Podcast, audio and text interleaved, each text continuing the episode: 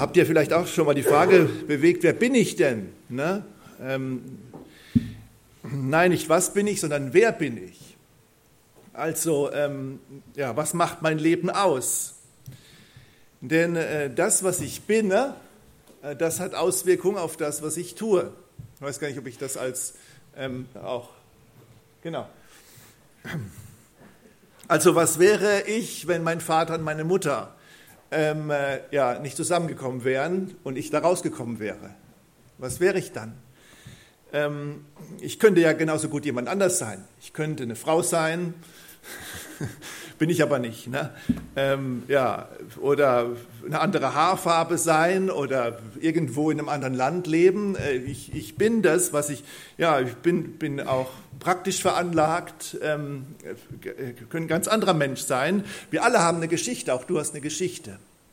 Jeder von uns hat eine Geschichte.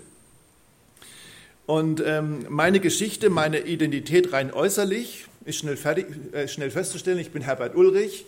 Ich komme aus Neulusheim, also bin dort, wo ich wohne, auch geboren, ähm, geboren und aufgewachsen. Ich bin Kurpfälzer, ich kann Monomarisch babble. Und ähm, ja, und bin über Facebook mit manchen Neulusheimern verbunden. Ne, und äh, ja, wir sind, also bin wesensgleich mit denen, die daherkommen. Identisch heißt ja wesensgleich zu sein. Ähm, ja, identisch mit dem, der mein Leben geprägt hat. Ich bin identisch mit dem Hintergrund, den ich habe. Ich habe eine Identität. Ich bin auch Deutscher. Ich bin wesensgleich mit euch hier. Ähm, ja, die meisten, die hier Deutsche sind, ähm, das macht uns, das haben wir gemeinsam in unserer Geschichte, dass wir Deutsche sind, zum Beispiel. Ihr seid jetzt Durlacher, ne, kommt nicht alles Durlach, aber ja, jeder Mensch wäre nicht so ohne seine Geschichte. Du bist das, was du bist, zu dem, wo du, Bezie wo, wo du Beziehung hast. Das, was dich geprägt hat. Wir schreiben das Jahr 44. Der Zweite Weltkrieg tobt noch heftig. Die deutsche Wehrmacht wird zunehmend zurückgestoßen. Es ist August 44. Und ähm, es sind Kinder von Klaus Schenk Graf von Stauffenberg.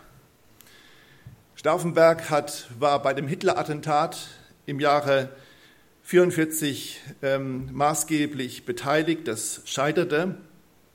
Am nächsten Morgen wurde er in aller Früh in Berlin hingerichtet und sein Leichnam verbrannt.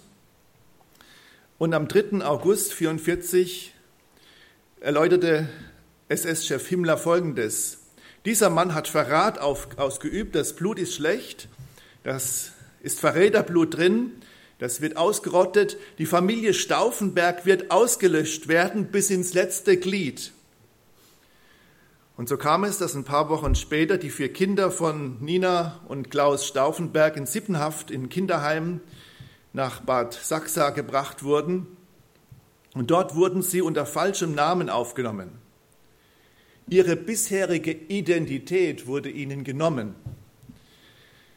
Und ähm, das, ja, Sie sollten von nun an so erzogen werden, dass jegliche Beziehung und Herkunft zu ihrer Familie unterbunden wurde oder umgeleitet werden sollte.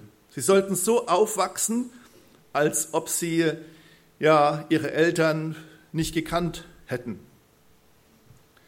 Und es kam das Ende des Krieges, die Kinder kamen dorthin in das Heim und die Alliierten hatten die Heime befreit und die Kinder durften wieder zurück zu ihrer Mutter Nina Stauffenberg.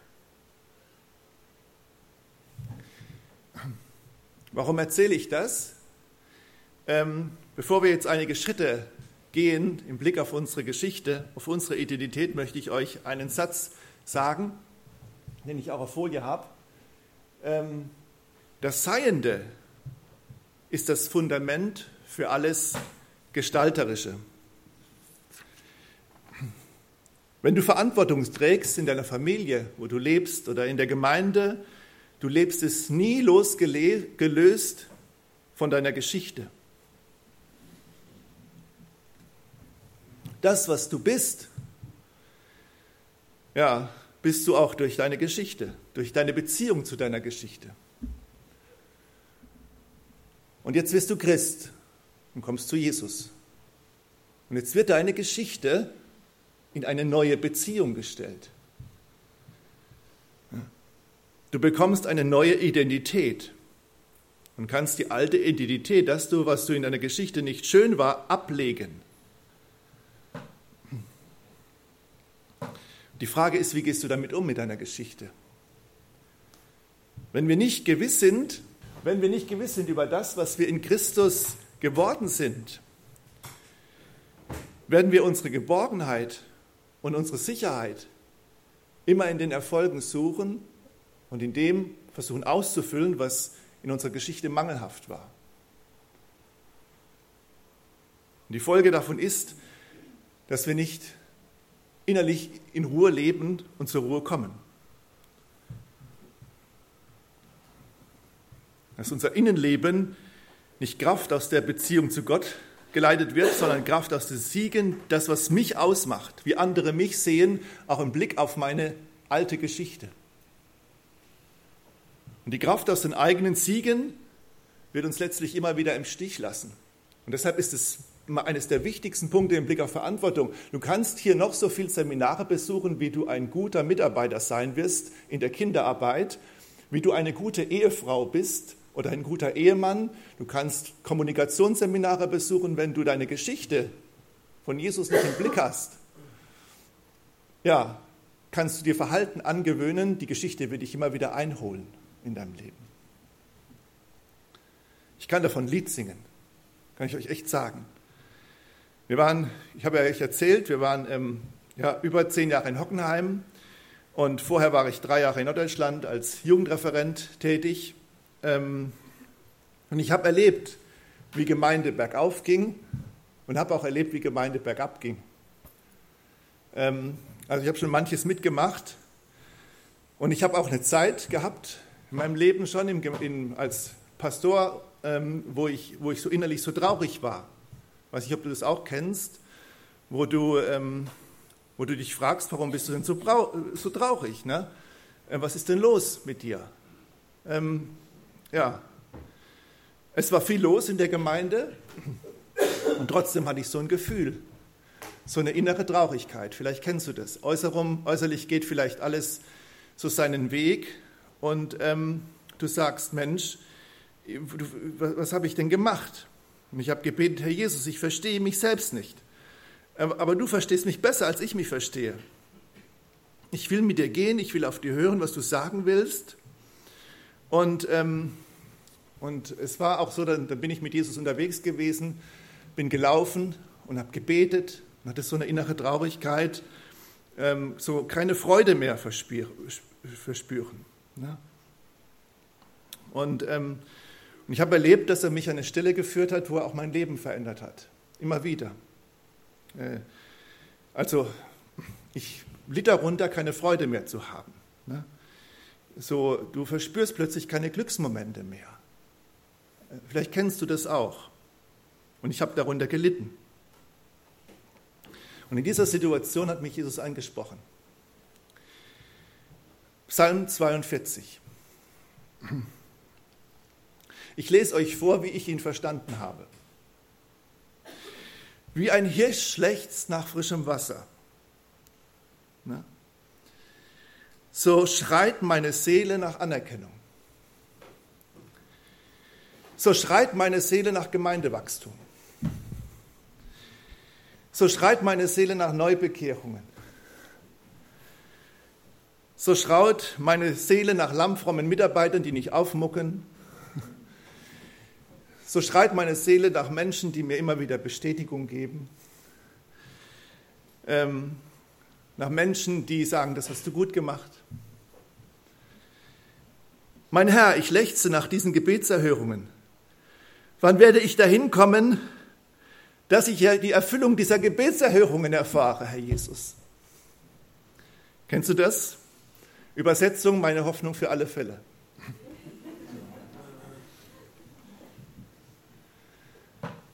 Und jetzt lasst den Text ähm, für sich sprechen. Wie heißt richtig? Viele kennen den Text. Meine Seele dürstet nach Gott, nach dem lebendigen Gott. Wann werde ich dahin kommen, dass ich Gottes Angesicht schaue? Und das sagt David, der war auf der Flucht. Er hatte vieles verloren. Seine Kinder, sein Palast, seine Reichtümer, der hatte nichts. Und er sagt, wann werde ich dahin kommen, Gott zu schauen? Meine Seele dürstet nur nach dir, Herr. Darf ich dich mal fragen, wofür, wofür betest du, wenn du in so einer Situation wie ein David gewesen wärst? David bittet darum, dass er Gott begegnen darf. Und mir wurde klar, mir wurde klar, ich suchte mehr den Segen, mehr den Segen in meinen Löchern aus meiner Geschichte, die ich wollte, dass er sie stopft.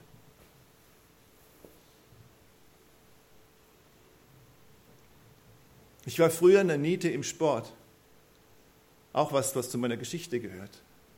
Und wisst ihr was? Ich hasste es, wenn gewählt wurde im Sport. Kennt ihr das von der Schule noch, wenn gewählt wurde? Schreckliches Auswahlverfahren der Lehrer, der Kinder, ganz unbarmherzig. Und am Schluss stand der Ulrich. Na? Ah, nimmst du ihn halt. Ne? Ähm, dass wir kein Eigentor bekommen. Ja, musst du mal vorstellen, was das mit einem macht. Ich bin manchmal weinend nach Hause gefahren. Ich war eine Niete in Deutsch, Legastheniker. Meine Diktathefte in der vierten, fünften Klasse, die hatte ich schnell in die, in die ähm, Tasche verschwinden lassen. Na, was hast du denn? Sechs, sechs, sechs. Na? Wie werden die anderen auf mich gucken? Wie werden sie mit mir denken? Und wisst ihr was? Ich habe das lange mit, mit hineingenommen in meine Geschichte, in meine Geschichte auch als Prediger. Ich wollte mehr Gottes Hilfe. Sag, Herr, lass die Predigt gut gelingen. Wie war denn meine Predigt? War sie gut? Ah, danke. Oh, das war gut. Hoffentlich keine Ablehnung in der Predigt. Wisst ihr, ich meine Geschichte mitgenommen habe, aus welcher einer Motivation ich manchmal gepredigt habe am Anfang, als ich Prediger war? Und Jesus sagte, weißt du was, und ich habe gelitten. Ich habe manchmal gelitten. Und wisst ihr was? Jesus hat gesagt, ich lasse dich drunter leiden. Du stellst dich nicht deiner Geschichte. Du stellst dich auch nicht deinem alten Menschen. Dann leide darunter, leide weiter. Dann habe ich gelitten, bis ich dahin gekommen bin. Also stell dich deiner Geschichte. Leg ab den alten Menschen der sich durch trügerische Begierden zugrunde richtet und der alte Menschen, auch durch die Verletzungen, die du erlebt hast, lebt in Lügen. Konnten wir im Epheserbrief sehr schön lesen, was Paulus sagt, dass wir diesen Lügen noch folgen in unserem Leben. Diesen vielen Lügen in unserem Leben. Alle von euch, äh, manche von euch kennen vielleicht dieses Märchen Rumpelstilzchen. Kennt ihr das? Wir sind als immer wieder mit unseren Kindern ins Märchenparadies nach Heidelberg gefahren, da kann man es sehr schön sehen.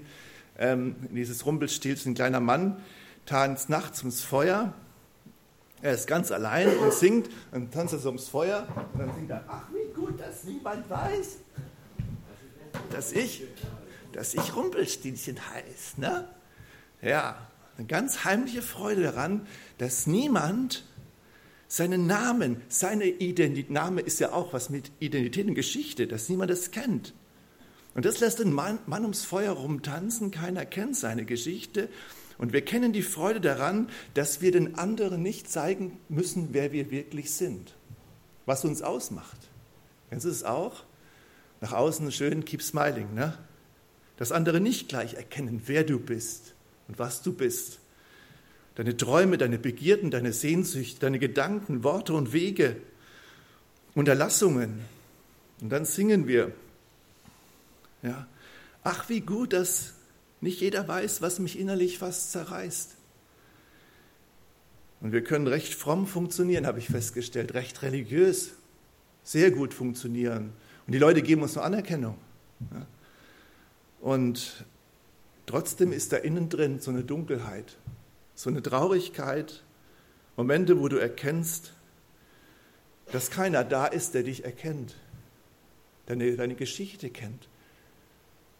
Momente der tiefen Einsamkeit. Und dann bist du plötzlich allein mit deinen Ängsten, mit deinen Minderwertigkeitsgefühlen, mit deinem Stolz. Und dann kommst du an die Erkenntnis und sagst, ach wie schlimm, ach wie schlimm, dass niemand weiß, was mich innerlich fast zerreißt. Dass keiner meine Identität kennt, meine Geschichte. Einsamkeit ist nicht eine Frage von Stimmung oder Alleinsein. Einsamkeit ist die Erfahrung, sich letztlich niemandem mitteilen zu können. Niemandem seinen Namen sagen zu können, das ist Einsamkeit, seine Identität, seine Geschichte. Wenn wir nicht sagen können, was uns zerreißt, was uns bedrückt, was uns kaputt macht, dann wird die Seele krank. Und darum möchte ich eine dritte Version anstimmen, Ach, wie gut, dass einer weiß, wie ich wirklich heiße und was mich ausmacht. Ich weiß es manchmal ehrlich selber nicht. Aber wie gut, dass es einer weiß, was mich fast zerreißt. Danke, Herr, du verstehst mich. Danke, Herr, du weißt, wer ich bin, was meine Hände getan haben. Du weißt, was meine Augen gesehen haben, was meine Seele begehrt. Und dann wird er mich eintauchen in seine Barmherzigkeit, in seine Versöhnung. Ach, wie gut, Herr, dass du weißt, wie ich bin. Psalm 139, du liebst mich und du vergibst mir. Herr, du erforschst mich, du kennst mich. Von allen Seiten umgibst du mich und hältst deine Hand über mir. Ich weiß ehrlich gesagt manchmal selbst nicht, wer ich bin. Aber das ist gut, dass es Gott weiß. Ich weiß manchmal, ob nicht meine Motive, meine so geistlichen Motive, ob die wirklich geistlich sind. Sagt der Paulus selbst mal. Aber du, Herr, weißt es. Stell dich deiner Geschichte, deinem Alltag, nicht theoretisch, sondern dann, wenn vielleicht du dich aufregst über was oder eine Frau dich vergisst oder irgendetwas dich plötzlich fuchst. Dann frag mal, warum fuchst mich denn das? Und es geschieht oft in Beziehungen. Du bist nicht dazu geschaffen, um dich an den Löchern deiner Geschichte festzuhalten und sie zu stopfen und dich daran aufzuhängen, sondern dich an dem Geber des Lebens zu hängen, an deinem Schöpfer, bei dem deine Seele Genüge hat. Jesus lehrt uns die Nähe zu Gott. Zu Gott ist das, was uns nachhaltig glücklich macht und was uns zufriedenstellt. Wodurch wir Vollmacht haben. Ich möchte euch noch etwas sagen zu eurer neuen Geschichte ein Vers zitieren aus ähm, dem Johannesevangelium, kennt ihr alle, ich glaube, ja.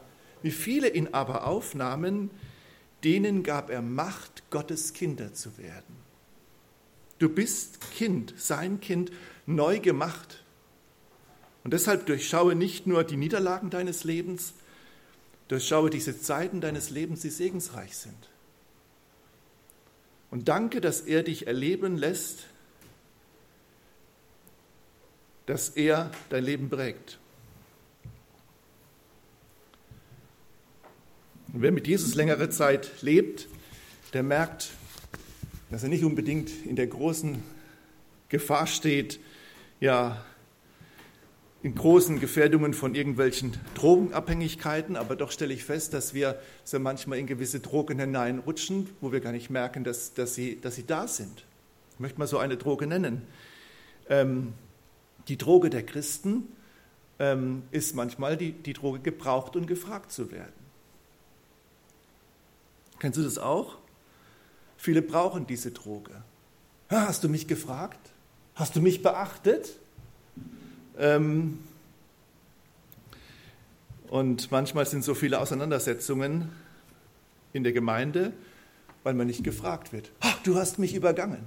Manchmal sind es die alten Hasen in der Gemeinde, die diese Droge leben und es nicht merken. Sie werden übergangen oder stehen draußen und dann mucken sie auf. Die Droge gebraucht und gefragt zu werden, ist letztlich eine Droge, die auf Ich-Bezogenheit aus ist. Narzissmus, nach dem Motto, meine Frau und mich, wir lieben mich wahnsinnig.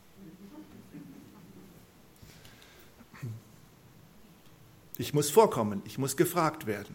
Wehe, du übergehst mich. Darf ich dich mal fragen? Geht es dir unheimlich gut, wenn du was geleistet hat, hast und geht es dir schlecht, wenn dir was misslungen ist? Vielleicht liegt es daran, dass du deine Sicherheit und deine Genügsamkeit in dem Beruf oder in deinem Dienst im Leben für Gott suchst, anstatt in Jesus zu suchen. Es gibt manche Sünden in unserem Leben, die sind salonfähig, auch in der Gemeinde, auch unter Verantwortungsträgern. Aber letztlich hängen sie mit unserer Geschichte zusammen. Und da möchte ich dich hinführen. Wir leben hier noch in Beziehung zu unserem Reich. Das ist so. Aber wir leben auch in Beziehung. Ich wollte euch ein Bild zeigen. Mein Reich, meine Geschichte. Und in der Beziehung lebst du in dieser Welt immer wieder. Aber jetzt kommt Jesus in dein Leben. Gottes Reich. Er kommt in dein Leben und sagt, mein Reich ist gekommen. Wir beten es im Vater unser. Wir beten, dein Wille geschehe, dein Reich komme. Das Reich komme, das heißt doch nicht erst, dass das kommt, wenn ich mal in der Ewigkeit bin, wie es manche verkündigen. Dein Reich komme heißt doch, dass es jetzt hier in meinem Leben Wirklichkeit wird. Dass Jesus hier immer mehr, dass dieser Kreis von meinem Reich immer mehr sich mit Gottes Reich überschneidet, immer mehr dass Jesus immer mehr in unserem Leben, seine, Wir seine Wirklichkeit immer mehr in unserem Leben sichtbar und zur Entfaltung kommt. Was ist deine Geschichte? Ist das das Leben mit Jesus? Eine, eine Identität ist das Fundament, was dein Leben trägt. Ich habe da noch einen Text drunter. Ah ja, genau. Das ist ein bisschen klein. Ich lese es euch vor, für die Hinteren. Eine Identität ist das Fundament, was dein Leben trägt, gibt uns Stabilität und gibt uns Sicherheit der Standpunkt, von dem alles andere hervorgeht. Und wenn sie immer noch an die Geschichte gepolt ist, dann wird es schräg werden. Und es kann auch so fromm aussehen. Es ist immer eine Frage der Annahme. Was macht mich wertvoll?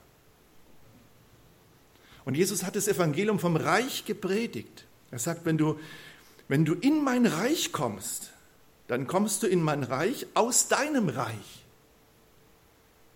Da wächst du hinein immer mehr immer mehr in meine Geschichte hinein und lässt deine Geschichte hinter dir. Und Jesus sagt, weißt du was?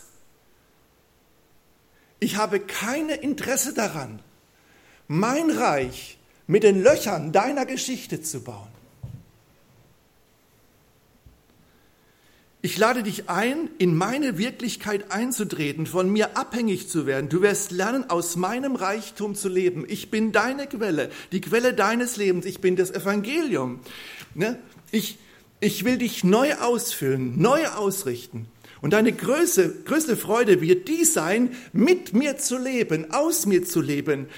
Ja, und wisst ihr was? Das eine, das eine ist mehr, wo ich sage, okay, ich lebe mein, mein Reich mit Jesus, Herr Jesus, erfülle du meine Gebetserhörungen und so weiter, kann ich auch leben. Ne? Das ist christentümlich. Und das andere ist christozentrisch. Und darf ich dich fragen, auf welcher Seite du lebst? Wo lebst du? Unsere Identität liegt in der persönlichen Beziehung zu Gott, unserem Vater. Sie liegt weder in der Beziehung zu dem, was wir tun, oder dem, was unsere Löcher sind, aus dem, was wir geworden sind. Und Jesus nannte seinen Vater Papa. Ich möchte euch mal einiges aufzählen, was ihr seid.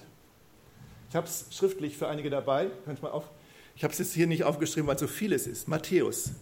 Ging mir vor einiger Zeit erst auf. Da steht im Matthäus-Evangelium, Du bist, ich bin Salz der Erde. Ich muss es nicht werden. Ich bin es. Das bist du. Ich bin Licht. Johannes, ich bin ein Kind Gottes. Ich bin Glied des wahren Weinstock. Ich bin Jesu Freund. Ich bin von Christus auserwählt, um Frucht zu erzeugen. Römerbrief, ich bin ein Knecht der Gerechtigkeit. Ich bin Knecht Gottes. Ich bin Kind Gottes. Er ist mein Vater. Ich bin Miterbe Christi. 1. Korinther, ich bin ein Tempel, eine Wohnung des Heiligen Geistes. Du bist mit dem Herrn verbunden. Du bist ein Glied des Leibes. Galaterbrief, ein Kind Gottes in Christus, ein Erbe Gottes, weil du sein Kind bist. Epheserbrief, Du bist ein Heiliger. Du bist Gottes Werk, geschaffen in Christus Jesus zu guten Werken. Du bist ein Mitbürger. Ein Mitbürger mit dem Rest der ganzen Familie Gottes. Du bist ein Gefangener Christi. Du bist gerecht und heilig. Philippa, du bist ein Bürger des Himmelsreich. Kolosser, du bist verborgen mit Christus in Gott. Du bist ein Ausdruck des Lebens mit Christus. Du bist Gott von Gott erwählt und geheiligt. Thessalonicher, du bist ein Kind des Lichts und nicht der Finsternis. Hebräer, du bist Teilnehmer der himmlischen Berufung. Du bist Teilnehmer Christi. Petrusbrief, ich bin gleich fertig. Ja. Du bist ein von Gott lebendiger Stein in Jesus Christus auferbaut. Du bist Glied eines auserwählten Geschlechts. Du bist ein ja, Fremder in dieser Welt, in der du vorübergehend lebst. Du bist ein Feind des Teufels. Johannesbrief, du bist ein Kind Gottes und wirst Christus gleich sein, wenn er wiederkommt. Du bist von Gott geboren. Durch die Gnade Gottes im Römerbrief bist du gerecht gesprochen, von Schuld völlig vergeben, gerecht gemacht. Du bist mit Christus gestorben. Du bist von der ewigen Verdammnis befreit. 1. Korinther, du bist durch Gottes Handeln in Christus versetzt worden. Du bist ein Empfänger des Heiligen Geistes. Du hast den Sinn des Herrn. Du bist mit einem hohen Preis erkauft worden. Du gehörst nicht dir selbst, sondern Gott. Und dann lebst du morgen mit dem Mangel aus deiner Geschichte, indem du aus Angst handelst, Du hast Minderwertigkeit. Und Jesus sagt, stopp, du bist viel mehr, viel mehr. Ich möchte euch drei Eigenschaften erzählen, die mir besonders lieb geworden sind durch meine Geschichte. Ich habe euch erzählt, ich bin in einem Arbeiterhaushalt, ich musste früher Spargelecher stecken, ich musste zwei Spargel, äh, kommen ja jetzt wieder, ne? Spargel stechen. Ähm, also ich musste viel mit anpacken zu Hause. Und wisst ihr was? Ich habe meinen Wert von meiner Leistung abhängig gemacht. Lange Jahre als Christ sogar. Bis ich darauf gestoßen bin, dass Jesus gesagt hat, null und nichts musst du tun, um irgendwie wertvoll zu sein. Habe ich gut gepredigt? Nein, du bist Salz und Licht. Du bist es. Du musst nicht deinen Wert davon abhängig machen, was du tust. Du bist nicht Christ, weil du religiös lebst. Habe ich genug gebetet in der Gebetsgemeinschaft? Habe ich genug Bibel gelesen? Habe ich es recht gemacht? Kennst du es auch? Oder durch meine Geschichte wurde ich ja abwertig manchmal behandelt. Mir hat manchmal der Mut gefehlt, mich vor andere hinzustellen. Habe ich ja euch erzählt. Und dann, dann stoße ich eines Tages in der Stille auf den Vers, ich bin sein Werk. Ich bin sein Werk, geschaffen zu guten Werken. Ich bin es. Ich muss mich nicht davon abhängig machen. Ich bin es.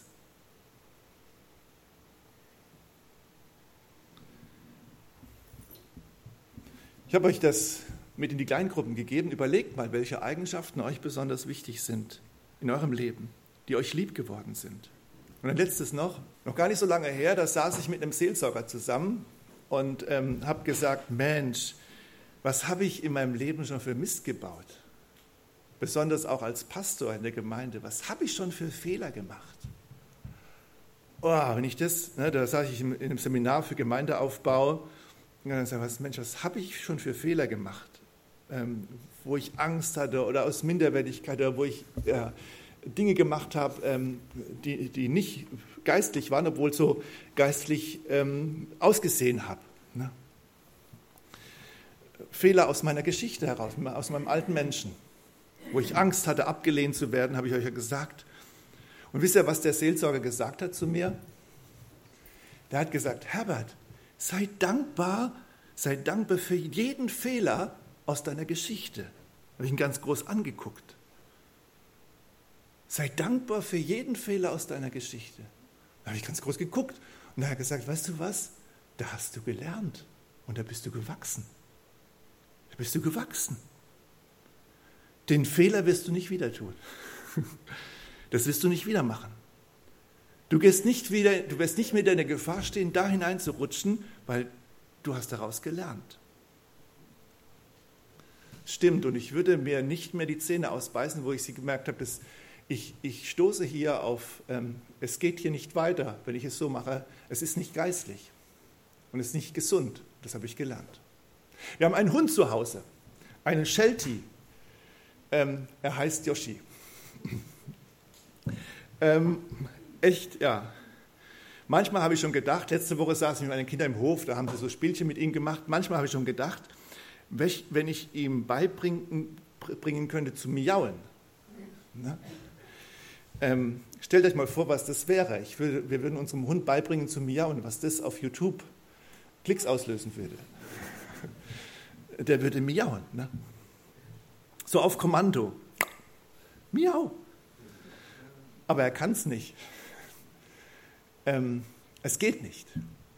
Kürzlich hat unser, einer von unseren Kindern gesagt, Papa, für 100 Euro, für, nee, für 1000 Euro würde ich ihm beibringen, auf dem Skateboard zu fahren. Ähm, ja, aber Miauen, das schaffen wir nicht.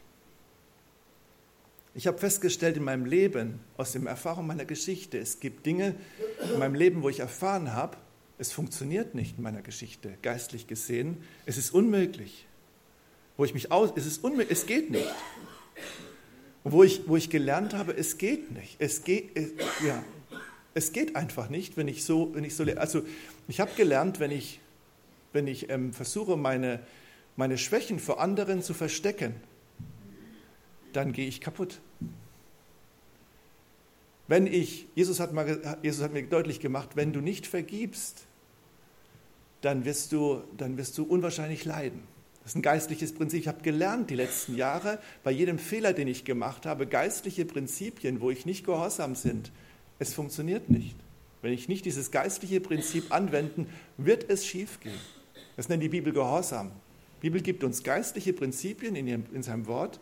Und wenn ich feststelle, es, dann kann ich noch daran, und manche kämpfen bis an ihr Lebensende an Dingen, wo sie sich ihre Geschichte nicht stellen.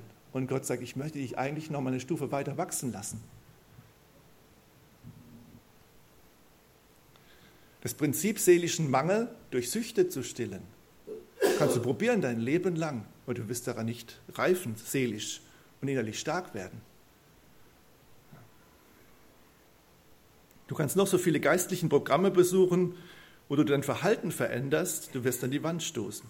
Die Bibel sagt mal, ein Tor treibt seine Torheit immer wieder. Man könnte sagen, immer wieder das Gleiche tun, aber andere Ergebnisse erwarten. Und schau, was ist dein Muster in deiner Geschichte. Wisst ihr, was mir ein Wörtchen, was mir wichtig geworden ist in, der, in meiner Geschichte? Das Wörtchen nachdem. Nachdem du etwas getan hast in deiner Geschichte, schaust du zurück und fragst, war es sinnvoll? War es gesund? Nein, es war nicht gesund, die Last immer hinterher zu tragen. Es war nicht gesund, dass ich meine Sorgen hin und her wälze, anstatt sie auf Jesus zu werden. Es war nicht gesund, es hat mich es hat mich kaputt gemacht. Es war nicht gesund, mich in meiner Traurigkeit nur zu vergraben und ähm, nur auf mich zu blicken und mich dadurch noch mehr fertig zu machen. Es war nicht gesund. Zum Schluss möchte ich euch noch einen Vers zu sagen.